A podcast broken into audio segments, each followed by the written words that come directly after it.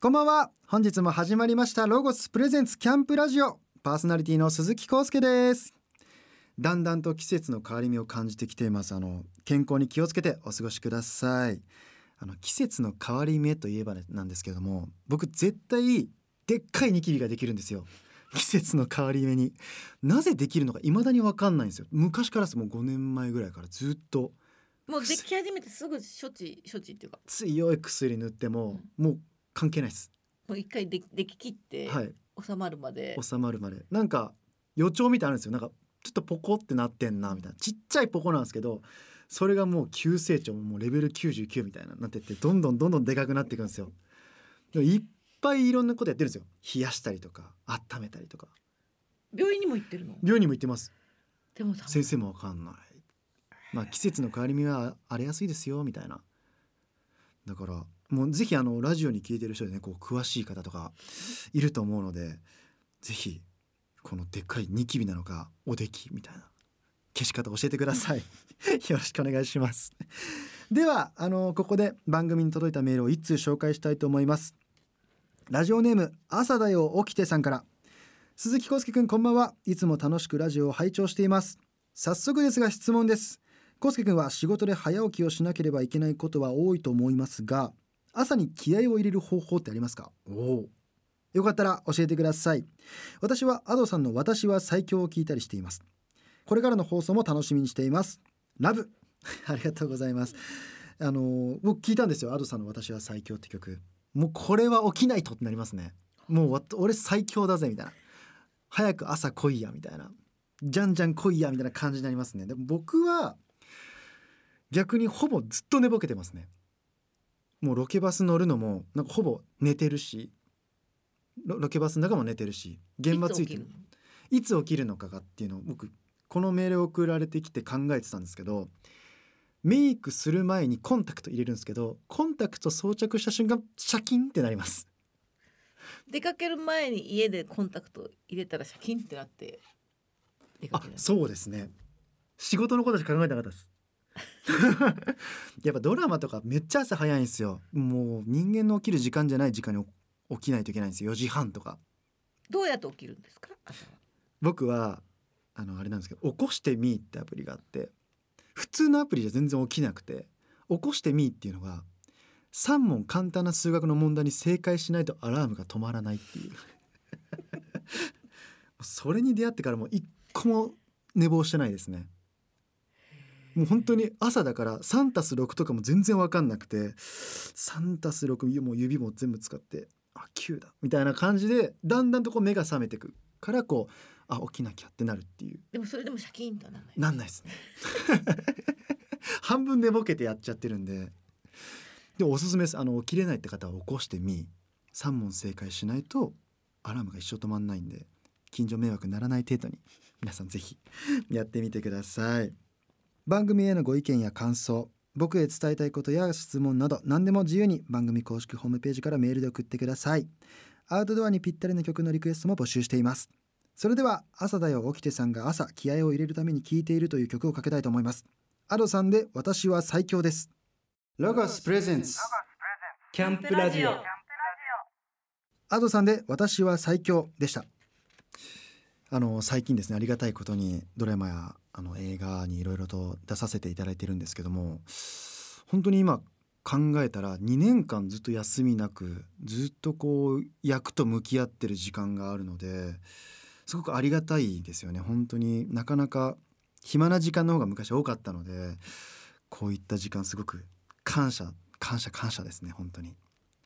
で最高去年かな3作同時に作品をやったんですけど、やっぱもう死ぬかと思いましたね。今日はちょんまげつけてでこの日はヨガのインストラクターになってでこの日は大学生になってみたいなもう一日で3役やることもあったんでもう本当に頭がこんがりそうになったんですけどでも先輩とか7作やったりとかって聞いたんで3作でヒーヒーって言ったら僕もう一生ダメだなっていうだから目標は全曲のドラマ出て7作品ぐらい同時に出たいですねいやだから今一緒にやってる野間口さんとかも全曲やったことある同時にみたいなすごいなと思いました本当に なんかもう自分の周りに台本を並べて円を作るんですってでその中に入ってニヤニヤするみたいな それ聞いた時に僕もうわこれやってみてみたいなまだ3冊しかないんですよでも野間口さんはそれで円ができるんですよ僕はまだまだひよこだなと思いましたね だからちょっとマネージャーさんと相談してねもっともっと入れまくってくださいっていう 形で俳優活動をやっていきたいなと思ってますこれメールでも DM でもこういういろいろ感想とか質問とか頂いただいててドラマ「彼女たちの犯罪」についてちょっとお話ししたいなと思っています今回のドラマなんですけど刑事の役でセリフがめちゃくちゃ難しいんですよもう3ページぐらいひたすら喋ってるみたいなもうきつっと思ったんですけどもうずっと今野間口さんと一緒にバディみたいな感じでやってるんですけど本当にたくさんのアドバイスをもらっていまして野間口さんから「緊張するよそりゃ人間だもん」みたいなって言われたのがすごく安心材料っていうかなんかみんなこう緊張するのって良くないみたいな「え緊張してんの?」みたいなっていうのあるんですけど「あ全然緊張していいんだ」みたいな「そりゃするような緊張」って思ってからすごく楽になったので野間口さんありがとうございます。本当に野間口さんとは初めてですか。初めてお会いしてもうそれこそもう昔からずっとテレビで見てる方だったので一緒にいるのもなんか新鮮な感じでしたし他にあの野間口さんからこれ皆様に使えるんじゃないかなっていうアドバイスもらえたんで共有したいなと思うんですけどこうねカメラでひよりでこう手帳を出すシーンとかあるんですけどそういう時めっちゃ緊張して震えちゃうんですよもう手がブルブルブルってなってて結構 NG 出すことは多かったんですけどその時にもう腕をグッて掴んでやると一切震えないよって言われたんでぜひ皆さんも震えちゃった時は使ってみてくださいそれ 腕をグッて握ると震えないんでぜひやべ震えてるって時に皆さんやってみてください ありますかね使う震えてるなみたいなねえ、表彰状。あ表彰状みたいな でも両手塞がっちゃってますねできないですそうねだね。だから片手で渡す時とかこうやってグッてやっとけば大丈夫です本当に震えるんですよああ、そう。なんかやべ止ま止まれって言ってもずっともうブルブルブルブルってなっててだからお皿とか「おかわり!」っていうシーンとかあったらもうそのお皿がもうブルブルブルにこぼれそうなぐらい だからもう手は映ってないんでもう腕をグッて握れば震えは止まるんだよって教えてもらってなんか今回すっごいいろんなこと教えてもらってて本当感謝です野口さんありがとうございます、えーまたここで曲をかけたいと思います脇谷刑事のヘアワックスになりたいさんからメールでリクエストをいただきましたドラマ彼女たちの犯罪の主題歌で思いの丈渦巻くですロゴスプレゼンツキャンプラジオ思いの丈で渦巻くでしたさあ9月のマンスリーゲストをご紹介します大人気カップル TikToker 小似高銀のお二人ですこんにちは。カップルクリエイターの小仁高銀です彼氏のペイですあたすがコニタカ銀のコニだよ。。よろしくお願いしますあの前回の放送では小似高銀さんの魅力に迫りまた TikTok の裏側についてたっぷりとお話をお伺いしました聞き逃した方は番組ホームページのオンデマンドからチェックしてみてください今回はスポンサーのロゴスにちなんでアウトドアについてゲストの小似高銀さんと盛り上がりたいと思っています小似高銀さんは TikTok や YouTube の動画でアウトドアを満喫している様子がありますがプライベートでもロゴスのキャンプ用品など使ってアウトドアとかってよくやりますかはい、アウトドアはよくする。本当それこそバーベキューとかはもうしょっちゅうしますね。愛知県でやってるんですかどっか行ったりとかするんですか結構自分の家の近くの公園だとか、はいはいはいまあ、自分家の庭とかでおじいちゃん家が山なのであそうなんですねそこでバーベキューしたりキャンプしたりだとかしてますね最高ですね最高ですねカエルを見て カエルを探しつつトンボも今いますからね、今の 時期。小西さんってあのいろいろ資格を持ってるんですよねこう山山菜ソムリエですかはい、山菜ソムリエ持ってますね。近所に生えてたよもぎとか天ぷらにして食べてたみたいなはい。すごいこういうのって結構試験とかあったりするんですよねえ、試験、試験って何？ 試験あ試験ごめんなさいすいません。 知らない単語が出てきちゃった。愛知弁かと思った。愛知弁試験とか受けたりとかして もちろんです。そうですね。でもいっぱい持ってるんですよねなんか今ここに書いてあるんですけど、はい。まあ、バイク免許から温泉ソムリエ発酵ソムリエダイビングライもうすごいですね はい、温泉ソムリエって何なんですか温泉ソムリエはなんかこの各地のお湯の効能についてはいこう勉強して、例えばこの温泉のお湯は pH がなんとかだから疲労回復に効果があるよとかそういうのを一応勉強したんですけど今のところは役立ったことはないですね。えでも聞きたいですよねこう僕が僕とかこう結構疲れたまりやすいんで、はいはいはい。疲れたまった時にどこの温泉がいいかみたいなあちょっとおすすめあるんですよ私たち。えあ都内の都内黒湯っていう黒いお湯があって黒いお湯はいもう本当に黒なんだよね真っ黒ですね黒湯って言ったら出てくるんですか黒湯ってやったら出てくると思います竹の湯ですかあえっとどこの温泉にもあるんですけどお湯の名前なのであお湯の名前なんですねそうなんですよあ本当だ世田谷区から湧き出てる温泉みたいなそうあすごい真っ黒なんですか黒いんです本当に真っ黒で下見えないところぐらい黒いところもあるしその黒いのが地面掘ったら湧いてくるってことなんらです、ね、しいですよ匂いなんがか匂いはあんまりしないんですけどちょっとペロって舐めてみたらちょっと味味っていうかなんかしょっぱいす感じがしまたしたねやっぱソムリエってさその味とかも見るの普通は見ないよワインソムリエみたい普通 はなね見ないよどんな味すそんんだなろうペロッペロ舐めてるやついたらや ばいな温泉でキモいねキモいでしえょーすごい黒い温泉とかねそうお肌もこうすべすべになるしいいか良かったですねでも金髪の人とかが入ったらなんか黒髪になったりしそうですよねなんかカラー染まって染まっていやないでしょうなんか失礼しました変な変なノリをごめんな さいすごいいっぱい持ってるんですね船舶船舶免許船舶免許ってはい船ですよね、船ですねえっすごいとそうですね釣りが好きなのでその派生で取ったんですけどもともとのきっかけは父親も船舶免許を持っていて、はいはい父が漁師なのではいえっとその流れで取りましたすごいじゃあ自分ではい運転っていうんですか、そう操縦をして、はい海のど真ん中ぐらいまで行 って海のど真んど真ん中中ってっどてこいうだかろうもう船じゃないといけないとこまでそ行うっですねてはい二、人で釣りとかしたりもできるってことですよねそうですね一応その資格はありますけど自信はあるかどうかはわから ないよすごいだってワンピースっていうナミですもんねないですよね航海士ですよね航海士だってかこらともうですよね。すごい。じゃあなんか雨が来そうだなみたいなの分かるんですか。それ気象あ来たごめんなさいすみません。じゃあなんか嵐嵐が来るみたいな。あちょっとまあまあなんかあちょっと3時間後に雨降 るぞ上がったりしそれまアすプリの通知だろ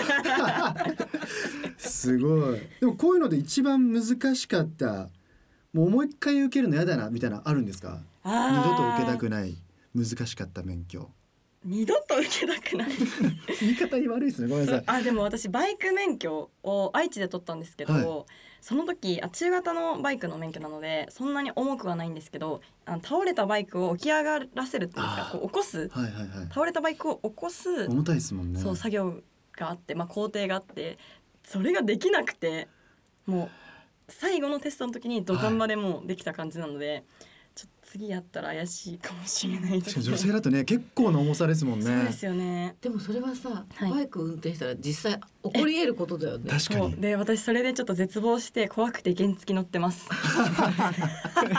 大型には乗れてないです。そうみんなに迷惑かけるわけにいかねえと思って、起こせないですもそんね。う行動で事故るわけにはいかんぞと思ってそうじゃあもうこの免許バイクに結構苦戦したとバイクは苦戦しましたね逆にこれおすすめだよみたいな簡単に取れるとか言ったら失礼になっちゃうんですけ どなんか役立つ。役立つ役立つので言えばここにちょっと書いてないんですけど、はいえっと、ペイと彼氏のペイと2人で取りに行った資格が1つあって、えっと、食品衛生管理責任者あだよね。じゃあご飯屋さん出せたりとかってことですそようねですねのなんか責任があるよみたいな資格は、えっと、一応役立ちました。まあお店出したりとかあお店出されてたんですよねそうですね二人でお店を結構難しかったんじゃないですか座学だったよねそうです座ね学なんだやっぱ食中毒とかの勉強をしそっかっかりさせていただいてはい難しそう座学はちょっと嫌ですね なんかないですかねこう授業1時間受けただけで取れるみたいなのがいいです ねないですね。あー ないですねペイさんは何か持ってるんですか。僕の資格はないです ね いや運転免許証とかだけです運ね転免許ゴールドゴールドそうでもなんか職歴で言ったら養豚場で働いてたことはありますね養豚場豚のはいへえの出荷まで、出荷まではい、育ててはいはいなんはか注射とか打ったりだとかお世話したりしてはい出荷して、っていいうま豚で肉になってそうですねそうなんですね就職したんですか就職じゃなくてリゾートバイトっていうバイトがあるんですよ、はいはい、はだからい、住み込みで茨城県の方へ出て、茨城ではい、働いてましたね大変そうめっちゃ大変でしたねなんかもう筋肉がまず増えますあそうなんですね ゴリゴリマ豚相手ッチョだなんで、はいそうめっちゃマッチョだったよまね、めっちゃマッチョだった豚がってことですか あ違あごうめんなさい。豚が マッチョです。ごめんなさい。皆さんにはマッチョです。お恥ずかしい。豚はマッチョでしたか豚マッ豚チョ。マッチョでした マッチョでした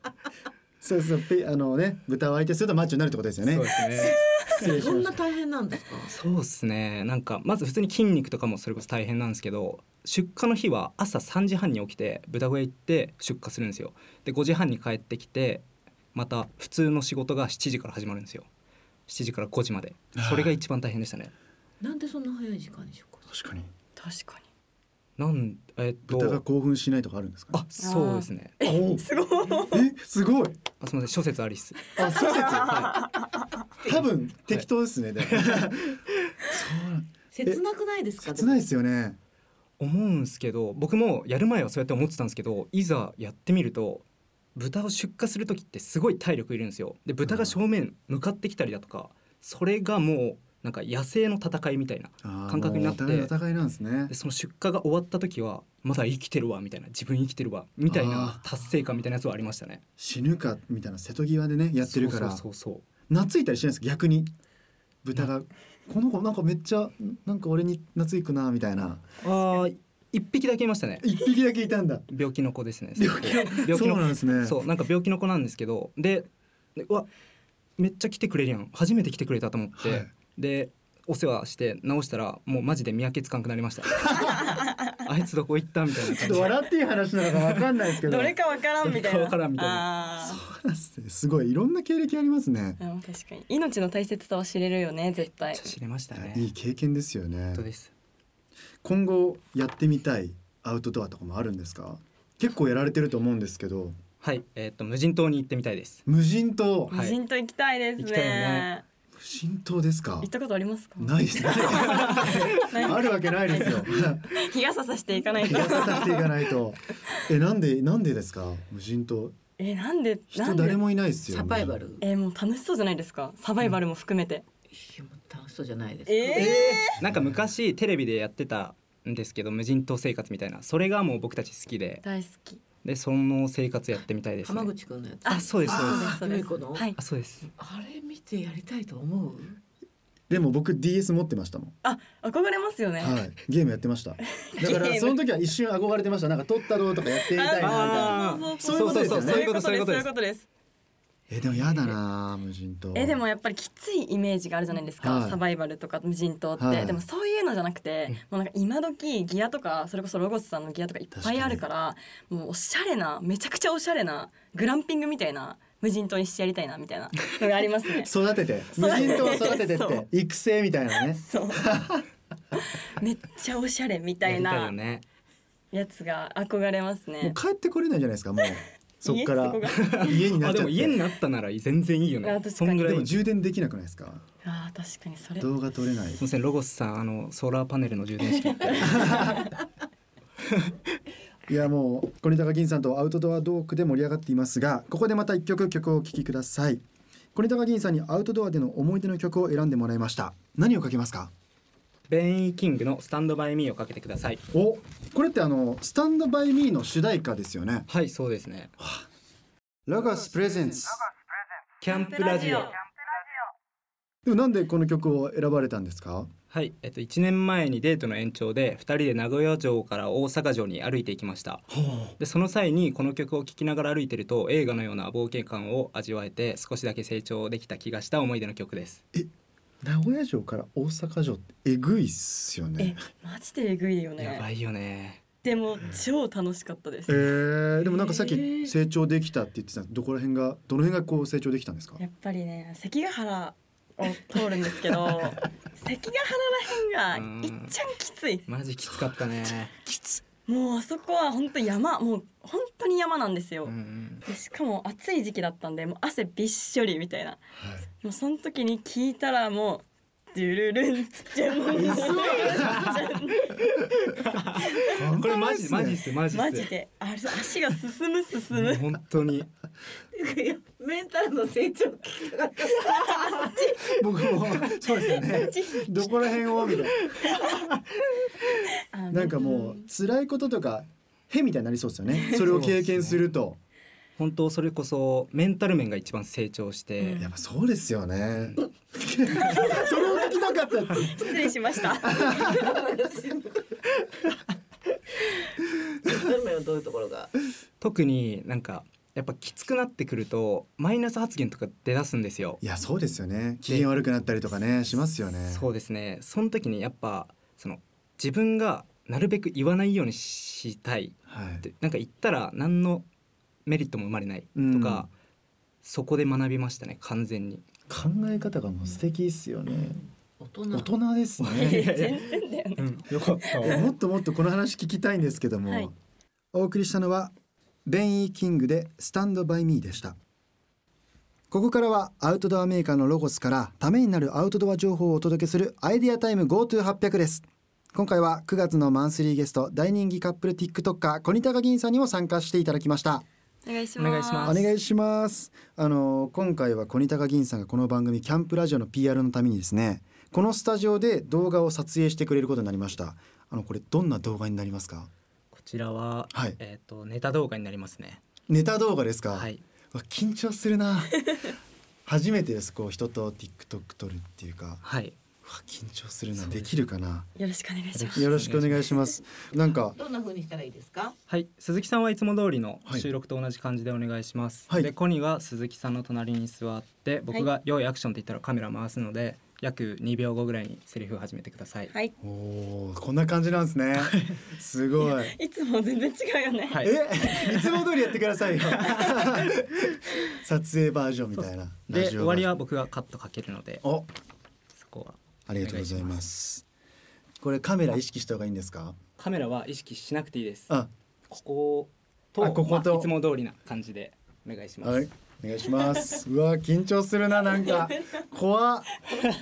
撮影は慣れてるじゃないですかいやなんか新鮮ですねはい。じゃあいきますね。よーい。アクシコニタカギンのコニです今日はよろしくお願いしまよすろしくお願いしますコニーさん早速お便りが届いています読むねはい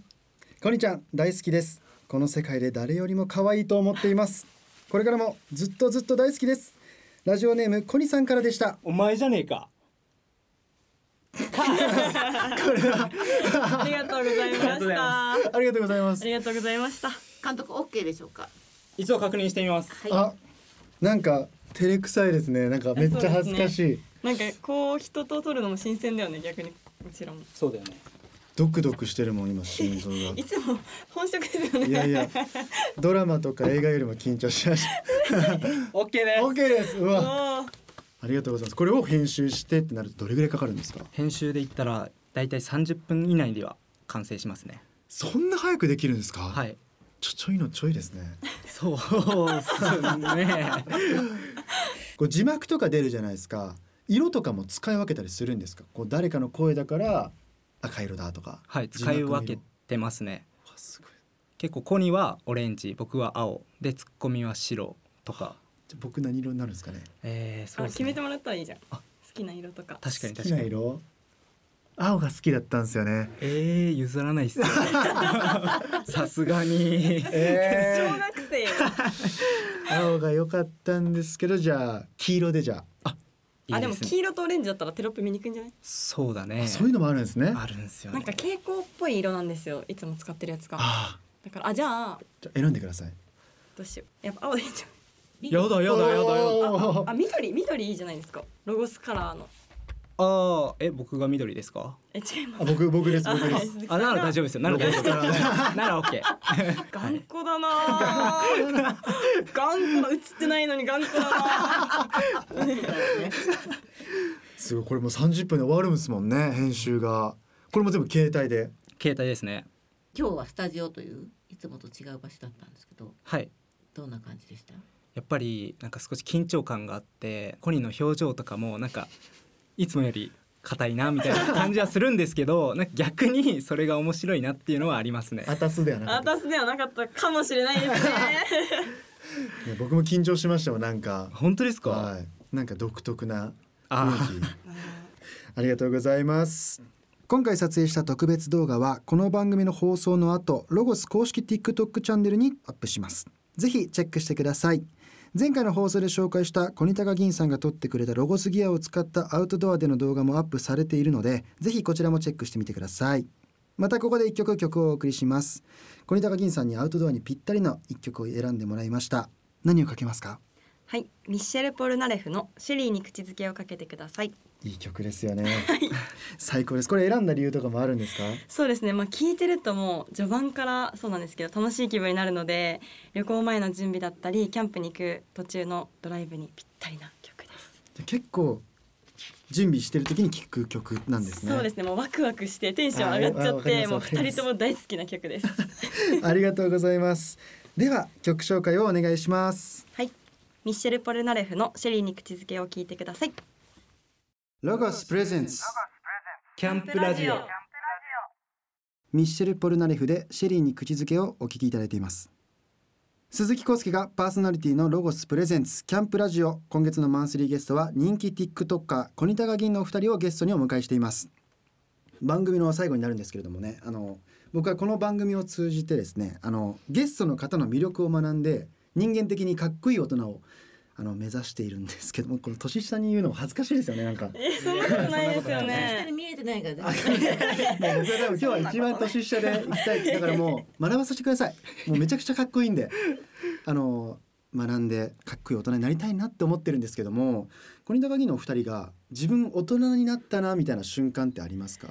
これねね難しいですよね。難しいですかいやもうなんかそもそも大人とか子供とか関係なくて年齢っていうものは、はいかっこいい人が大人だったからかっこいい大人っていうくくりになったってうんういうんニュアンスになって、うんうんじゃあそもそもじゃあそのかっこいいってなんだろうってなった時に、まあ、思いつくのはやっぱり余裕のある人とかこう責任持てる人とかいろいろあるじゃないですか、うんまあ、それ人それぞれ違うと思うんですけど、やっぱりなんか夢を追って自分の道を行く人はキラキラしてるからかっこいいんじゃねみたいななあっもうて夢があってそれに向かってる人がってことですかそうですねだからそれが大人だろうが子供だろうが年齢は関係ないけどかっこいい大人は何ですかって聞かれた時はやっぱ自分の我が道を行く人がかっこいいんじゃないかなって思いますねはい鈴木さんこいつが一番かっこよくないですか かっこいいです かっこいいですかっこいいですでも夢追いにかっこいいですよいやねかっこいいですよね、なんかこうなりたい目指してる人とかいるんですかあ僕がですか、はいこうなりたいこうなりたいですかパッと思い浮かないですね思い浮かばないなもうなんか余裕がないんでえそんなこと全ない然よ余裕ないんでそうなんですか全然貧乏ゆすりとかしちゃうしだから なんかそういうところを少しずつ直していきたいなと思ってますあーこうプラスに目標に向かって誰かがかっこいいっていうのに向かっていくんじゃなくてこう直していこうっていうあのかっこよさ自分のダメな部分をどんどん直してってあー削っていけばこうかっこいい大人になるんじゃないかなってあーなるほほどすごいその考えね素敵思いつかなかったです、うんその考えは恥ずかしいなんで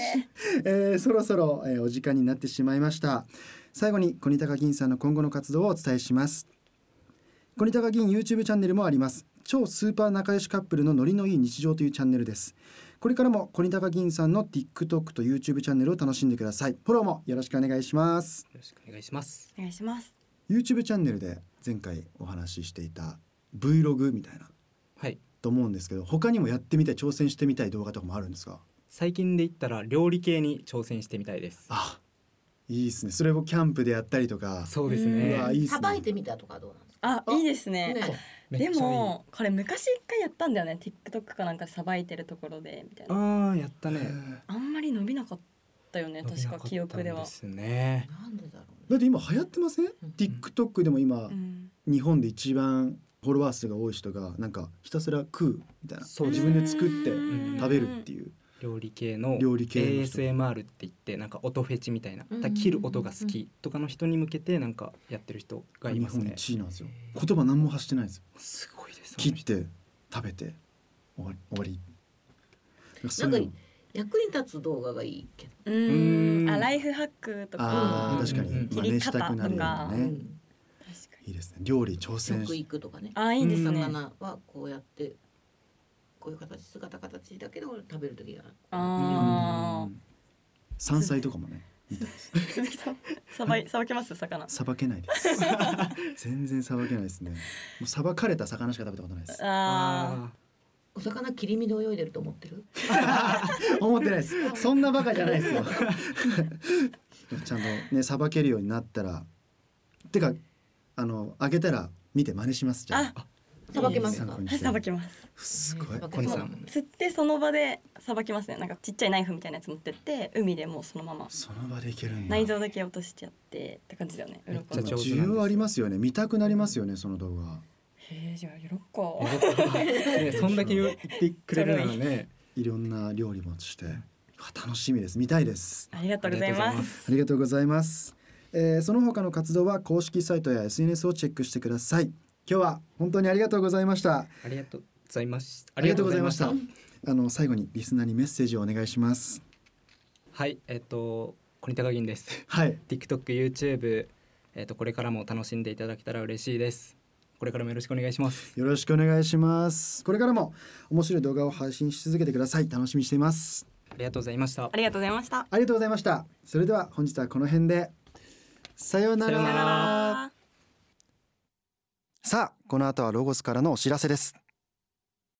9月の月間ロゴスはアウトドアとお寿司のコラボ企画ロゴスのアイテムを使った美味しいシャリの作り方やネタの仕込み方を紹介します旬の食材でアウトドアお寿司を真似してみてください詳しくはロゴス公式ホームページの月間ロゴスをご覧ください8月から配布を開始しているフリーペーパースマートロゴス最新号のウェブ版がロゴス公式ホームページにも掲載されます公開日は9月15日と22日の2日間です今回のテーマは腹ペコロゴス食欲の秋にぴったりなレシピからおすすめの調理アイテムの紹介など満腹になる情報が盛りだくさんですぜひご覧ください